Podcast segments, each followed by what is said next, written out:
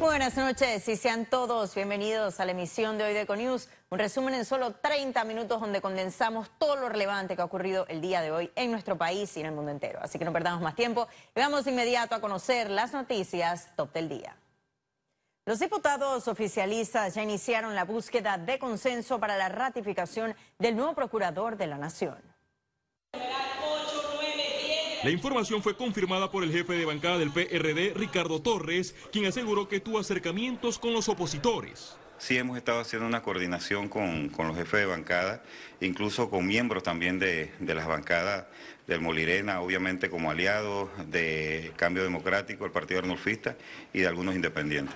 Los independientes se preparan para examinar a Eduardo Ulloa y al procurador suplente Javier Caraballo. Yo creo que el procurador tiene mucho trabajo por delante, hay muchas preguntas sin respuesta. ¿Qué sucedió con Odebrecht, Blue Apple, todos estos casos de alto perfil? La gente quiere rendición de cuentas, no solo para los políticos, sino también para los que corrompen políticos. La Comisión de Credenciales fijó para el próximo lunes el proceso para recomendar los nombramientos al Pleno Legislativo. Yo voy a apoyar a este candidato Ulloa por diversas circunstancias de no he tenido experiencias de mucha seriedad de parte de él. Segundo, es un buen profesional, especialista en el campo. En estas sesiones extraordinarias, la designada suplente del procurador de la Administración Rigoberto González, Mónica Castillo, también se someterá al cuestionamiento de la Asamblea Nacional. Félix Antonio Chávez, Econius. Sí, la ex procuradora de la Nación, Ana Matilde Gómez, espera que Eduardo Ulloa, de ser ratificado como procurador, erradique la justicia selectiva ante los retos en los casos de alto perfil. Va a ser tan importante los retos de lo que acometa como de lo que no haga, porque al no hacer también estará mandando un mensaje. Hay altas expectativas respecto a, expedientes que, o investigaciones que están pendientes, que son aquellas de alto perfil eh, está lo recién revelado en España con todos los sobornos que se admitió que se pagó por FCC, sumado a todos los sobornos y sobrecostos del esquema de corrupción montado por la empresa Odebrecht en 12 países de América Latina y que Panamá no se quedó afuera.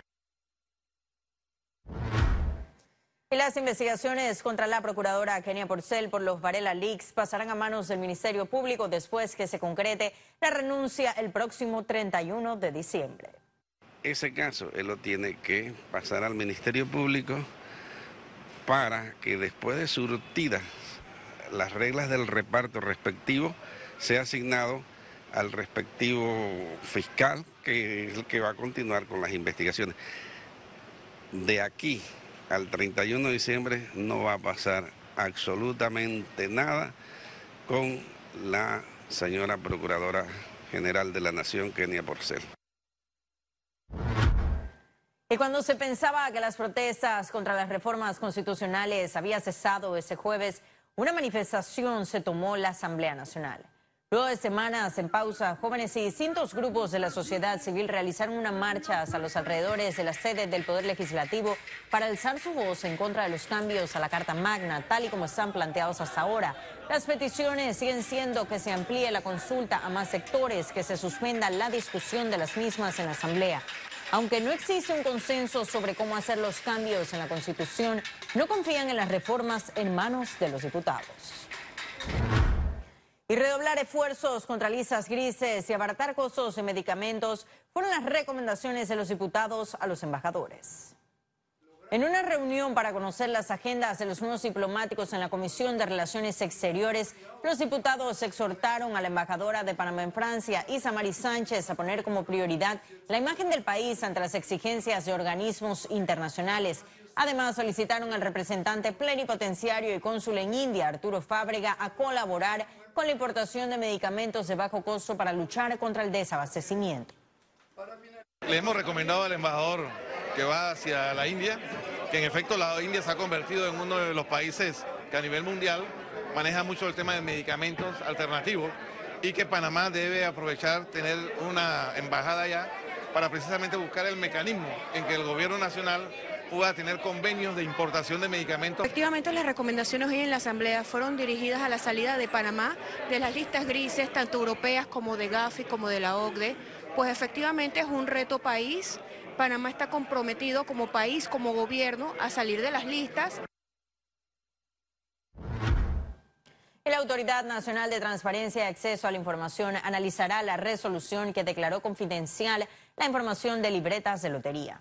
En medio del lanzamiento del reporte de Economía y Desarrollo sobre integridad en las políticas públicas como clave para prevenir la corrupción, la directora de ANTAI, Elsa Fernández, manifestó que podría buscar el pronunciamiento del procurador de la Administración, Rigoberto González, para determinar si la medida se ajusta a la resolución emitida que pone bajo reserva por 10 años en nombre de los beneficiados a nivel nacional. Cabe mencionar que recientemente los Varela Leaks revelaron que la pasada administración había otorgado libretas de billetes a diputados como parte de las negociaciones con el órgano ejecutivo. Y la revolución digital exige cambios en el sistema educativo panameño, así lo aseguraron actores del sector. Mejorar la calidad educativa es un desafío en Panamá. La tecnología resulta el mejor aliado. No es un secreto de que el binomio educación y tecnología eh, juega un rol muy importante, sobre todo en esta nueva era digital. El Ministerio de Educación no es ajena a esto y ha estado siempre en pro de equipar los centros educativos. También hemos tenido una cobertura más amplia de Internet hacia los centros educativos para acercar a los estudiantes y cerrar la brecha digital. Nuevos objetivos con miras a mejorar fueron planteados durante el foro Educación en la Era Digital.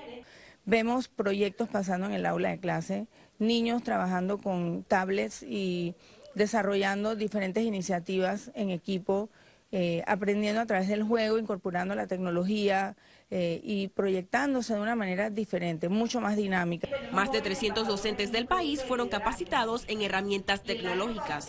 Con robótica tendremos, eh, compartiremos con ellos también investigación, eh, diferentes proyectos que ellos pueden trabajar dentro del salón de clase. Más de 200 millones de dólares invertirá el Ministerio de Educación en equipamiento tecnológico y desarrollo de competencias.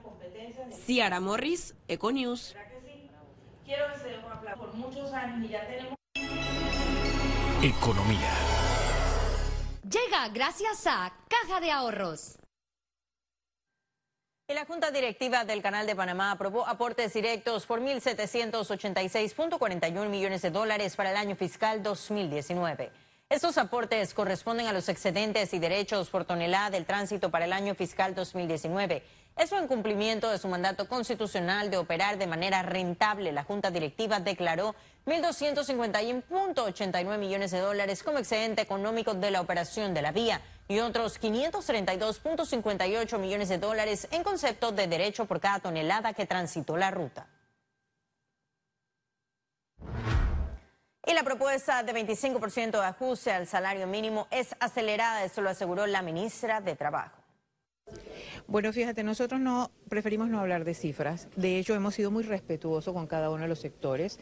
Eh, ellos han presentado cada una de sus propuestas. En efecto, el sector de los trabajadores, eh, la última propuesta que presentó en la mesa fue un 25%. Nosotros eh, creemos que es acelerarse y, y ver un tema tan serio como es este en porcentajes, creo que no sería lo responsable. Y un nuevo sistema digital será el encargado de monitorear el trabajo infantil en Panamá. Le tenemos todos los detalles. A 23.855 asciende el número de niños y jóvenes en trabajo infantil en el país. La cifra está en aumento. Es muy significativo decirle, por ejemplo, que la OIT reconoció a Panamá como uno de los primeros países que, que demuestra que no tiene niños trabajando en el área agrícola, fundamentalmente en el área cañera y nosotros estamos enfocados en mantener esa situación y también estamos enfocados en atender el trabajo de los niños en las áreas de cosecha de café y en el verano estaremos atendiendo las fincas que son encargadas de cosechar melón y sandía. Hay zonas con mayor vulnerabilidad a esta práctica ilegal. Tenemos dos situaciones, en las áreas agrícolas y en las áreas urbanas. En las áreas agrícolas eh, nosotros estamos eh, haciendo monitoreos en las áreas cafeteras, tratando de hacer contactos y establecer puentes con los productores de café. Con muchos de ellos se ha tenido acercamiento y muchos están colaborando. Para erradicar el trabajo infantil, el Ministerio de Trabajo lanzó una plataforma digital de monitoreo. Va destinado a individualizar los casos, a poderlos detectar y hacer un plan individual de intervención, en donde cada institución tiene que reportar en tiempo real qué es lo que está eh, eh, realizando o ejecutando con el niño en situación de trabajo infantil. Las cifras reportadas sobre trabajo infantil corresponden al 2016. Esperan actualizar la encuesta en octubre del 2020. Ciara Morris, Econews. Economía. Llegó gracias a Caja de Ahorros. Conexión financiera. Y la economía digital avanza a pasos agigantados, pero estamos preparados para enfrentar la competencia regional. Eso y más lo aclarará nuestro economista Carlos Araúz en su análisis. Adelante, Carlos. Pocas veces en la historia de la humanidad habíamos vivido cambios tecnológicos no solo tan impactantes en nuestra cotidianidad, sino a velocidades transformacionales increíbles. Los cambios están ocurriendo frente a nuestros ojos no solo en lo individual, sino en cómo empresas y hasta gobiernos son administrados y cómo los mismos acceden a servicios.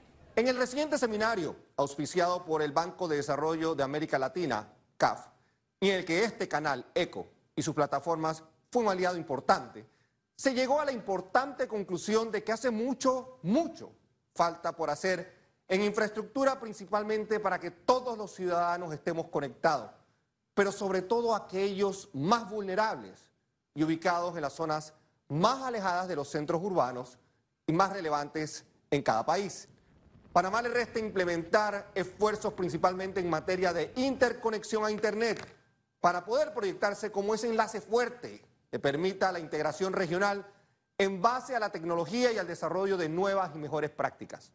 La idea de Panamá como hub digital tiene aristas de análisis realmente desafiantes. Estemos entonces pendientes a los cambios que ocurren con una velocidad inédita para asegurar un futuro de mejor calidad para las futuras generaciones. Muchísimas gracias, Carlos, por tu reporte completo y por acompañarnos hoy aquí en Econews. Nosotros continuamos con un resumen de la jornada bursátil de ese jueves 12 de diciembre. Adelante. El Dow Jones cotizó en 28.132 con 5 puntos, sube 0.79%. El IBEX 35 se situó en 9.468 con 50 puntos, sube 0.81%. Mientras que la Bolsa de Valores de Panamá cotizó en 455 con 3 puntos, aumenta 0.10%. Ahora veamos en detalle el volumen negociado en la Bolsa de Valores de Panamá.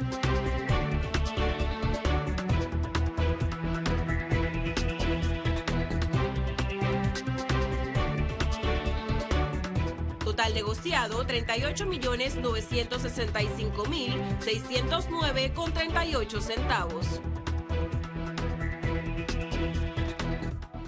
Y en breve estaremos de regreso con las notas internacionales. Pero recuerde, si no tiene oportunidad de vernos en pantalla, puede hacerlo en vivo desde su celular a través de una aplicación destinada a su comodidad y es Cable on the Go. Solo descárguela y listo.